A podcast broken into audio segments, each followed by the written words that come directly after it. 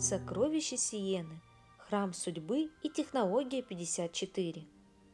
В рамках флорентийской экспедиции были найдены бесспорные доказательства того, что в Европе существовала наука о судьбе человека, а выдающийся ученый Лепот Сонди не случайно начал исследования в этом направлении и создал важнейший раздел глубинной психологии – судьбоанализ – все эти сокровища были обнаружены экспедиционным корпусом в городе Сиена. Сиена была столицей богатой и влиятельной Сиенской республики с 1147 по 1555 года. Старый центр города является жемчужной Тосканы и находится под защитой ЮНЕСКО как памятник всемирного наследия. Он прекрасно сохранился со времен Средневековья – Высокие стены, узкие улочки и горная местность усложняют ориентирование в городе. Город не просматривается. Вы видите только несколько метров вперед и назад. Строили этот город не для светской жизни, а для тренировки рыцарей. Как сказал Олег Викторович, этот город постоянно держит в фоновом напряжении. Никогда не знаешь, что ждет тебя за поворотом. Как оказалось в ходе исследования, это не просто рыцарский город, а место, где представлены четыре рыцарских ордена – тамплиеры, францисканцы, госпитальеры и доминиканцы. Как вы помните, в рамках исследования биографии Лепота Сонди научной группы под руководством основателя НИИ Международное судболитическое сообщество Олега Мальцева удалось выяснить, что Сонди имел непосредственное отношение к ордену госпитальеров – Рыцари-госпитальеры были врачами, основателями многих госпиталей, а также лечебниц приютов для малоимущих. Также в городе есть синагога и еврейский квартал. Но главная находка ждала экспедиционный корпус на площади Дуома. Грандиозный кафедральный собор Сиены оказался храмом судьбы. Это уникальный храм, ничего подобного в Европе мы не встречали – Храм сильно нагружен информационно, описаны все четыре вида судьбы – программная, вариативная, общественная и божественная. Описаны ключевые элементы, формирующие судьбу, влияние авторитетов и значение статуса, последствия программы тренировки, положение вещей, то есть результатов жизни при тех или иных условиях рассказал Олег Мальцев во время прямого включения из Италии с Одесским региональным отделением Украинской академии наук. Правая сторона фасада олицетворяет божественное, а левая – земное. При этом правая сторона соответствует линии криминальной традиции, а левая – это линия правителей. По центру судьба человека, что показывает нам выбор пути – либо путь тайной власти, криминальная традиция, либо путь явной власти, правители. Если мы будем читать храм вертикально, то фигуры европейского мистицизма расскажут нам о четырех видах судьбы человека. На самом верху стоит фигура архангела Михаила. Это уровень божественной судьбы. Ниже расположенные сцены описывают общественную судьбу.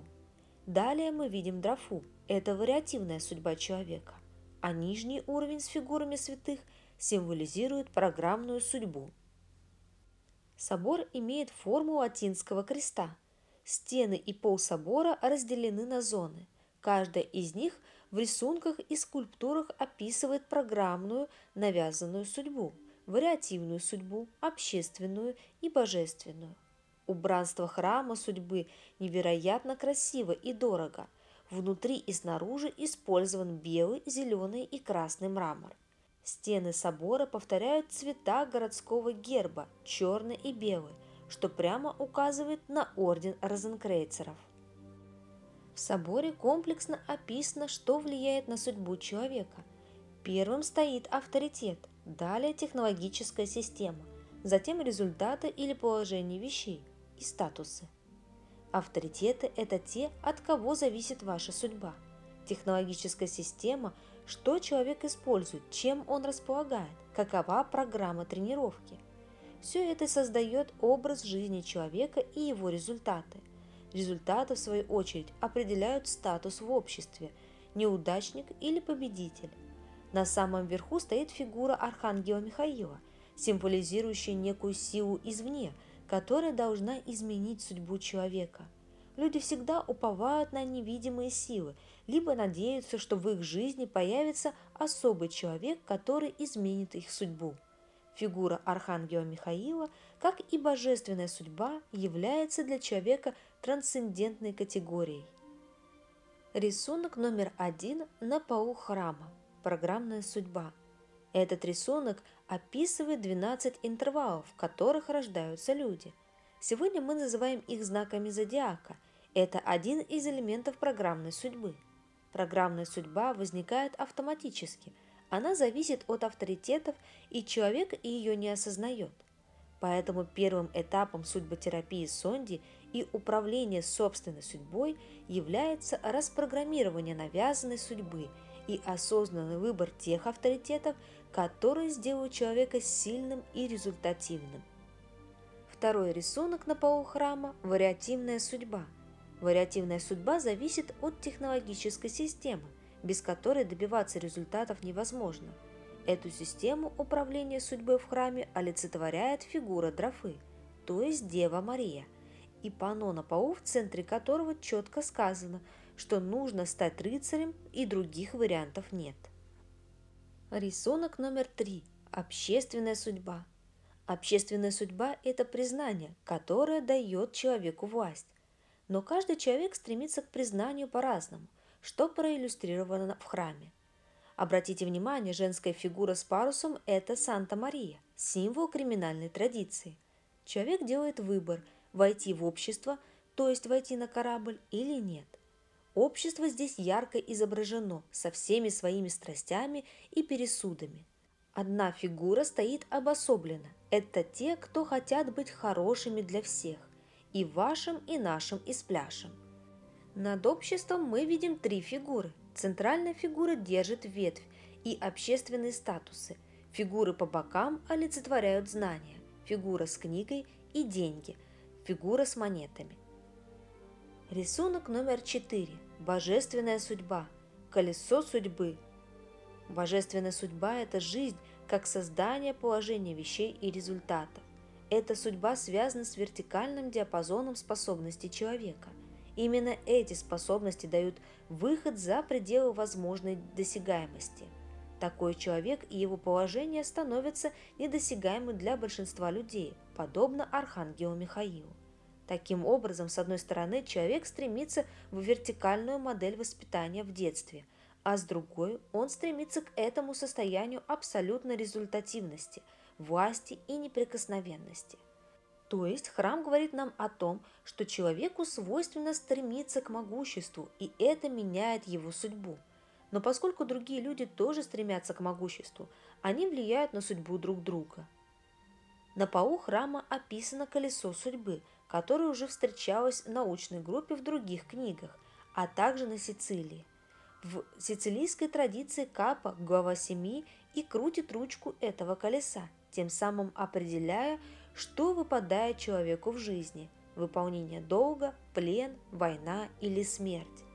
Этот символ также говорит о том, что, добившись могущества, человек начинает менять судьбу других людей – все эти иллюстрации четырех видов судьбы замыкает панно, иллюстрирующее нам, что речь идет о целой системе науки о судьбе. Отдельного внимания заслуживает еще одна находка в этом храме – танцующий лев, символ северной итальянской криминальной традиции. Отправляясь в Сиену, у руководителя экспедиционного корпуса Олега Мальцева была гипотеза – Флоренция и ближайшие города могут соответствовать трем испанским технологиям 52, 54, 56, по принципу которым построен юг Италии. Работа во Флоренции дала основание предполагать, что в этом городе господствует технология 52, так называемая технология обмана. Предполагалось, что Сиена должна соответствовать военно-атакующей технологии 54. Эта гипотеза нашла свое подтверждение. Сиена – город рыцарей, то есть военных. Также в рамках исследования памяти и прототипологии было установлено, что 54-я технология соответствует составному прототипу.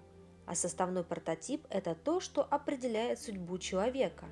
Сборка составного прототипа, как и способ формирования личности, это и есть судьба человека.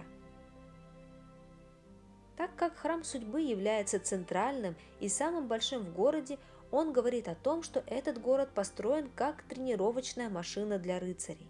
Эта машина заставляет человека тренироваться не отдельно, а в процессе жизни и деятельности. То есть, либо человек тренируется сам, либо его будет тренировать жизнь. В первом случае человек управляет собственной судьбой, а как это делать описано в Сиенском кафедральном соборе. Во втором случае формируется навязанная судьба, и будущее человека туманно и незавидно – когда вы выбираете авторитет, технологическую систему, статус, к которому стремитесь, и когда вступаете в конфликт, вы выбираете свою судьбу, потому что именно этот авторитет, технологическая система и статус будут определять в комплексе вашу судьбу и реализацию в жизни.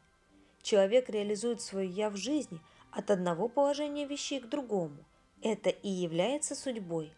На это влияет четыре фактора – текущая разумная модель авторитета в памяти, технологическая система, что вы выбираете в качестве системы достижения результатов, статус, получите вы его или нет, и конфликт. Конфликт – это важная часть судьбы, потому что он неизбежен, без конфликтов нет навыков. Но конфликты и их последствия бывают разные. Самый опасный конфликт – это конфликт с несуществующей субстанцией, с ветряными мельницами – Олег Мальцев. Сонди в своих работах говорил о понтификс позиторум – божественное «я», которое возникает в силу конфликта «я памяти» и «я сознания». Механизм построения составного прототипа создает «я памяти». В храме описано, что примирить все системы между собой может построение составного прототипа. То есть человеку нужно заменить текущую разумную модель авторитетов на составной прототип – Среда является очень важным элементом построения этой системы, так как составной прототип формируется поэтапно. Так человек превращается в ту личность, которая способна добиваться результатов. Олицетворением построенного составного прототипа в европейском мистицизме является Архангел Михаил. Именно эта фигура стоит на вершине храма. Еще одним доказательством, что Сиена – это город судьбы, а ее кафедральный собор – это учебник по судьбопсихологии, является покровительница города, святая Екатерина, фигура которой также стоит на фасаде собора. В европейском мистицизме святая Екатерина – это фигура управления судьбой.